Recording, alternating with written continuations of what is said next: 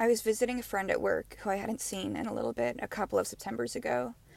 And it was just a day or two after I first dyed my hair dark after it was blonde for so long.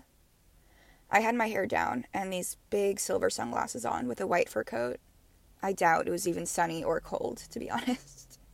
But I remember walking up to the counter where he was working with my earbuds in, and this song was playing. And I took an earbud out when I got there, but I got the sunglasses on, of course. And he looked at me, you know, right in the sunglasses with blank eyes and asked me what my order was. Fully didn't recognize me. It wasn't until I actually took my sunglasses off that I was me again, and that just really made me laugh.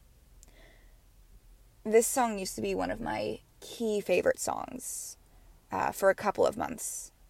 I think it might have been in my top five songs on Spotify for 2020, which was a year where, well, at the risk of sounding cliche, I think I just felt more of like a Velvet Underground person.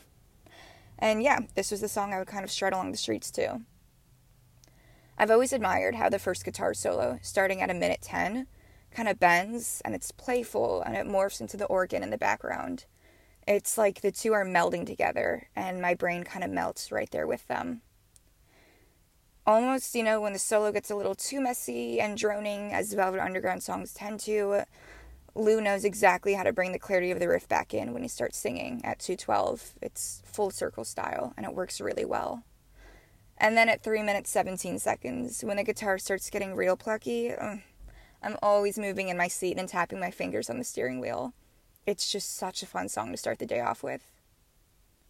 To this day, this song always gives me that same feeling as that September morning. Not of being an unrecognizable nobody, but more the freeing potential that really you can kind of be anybody and everybody.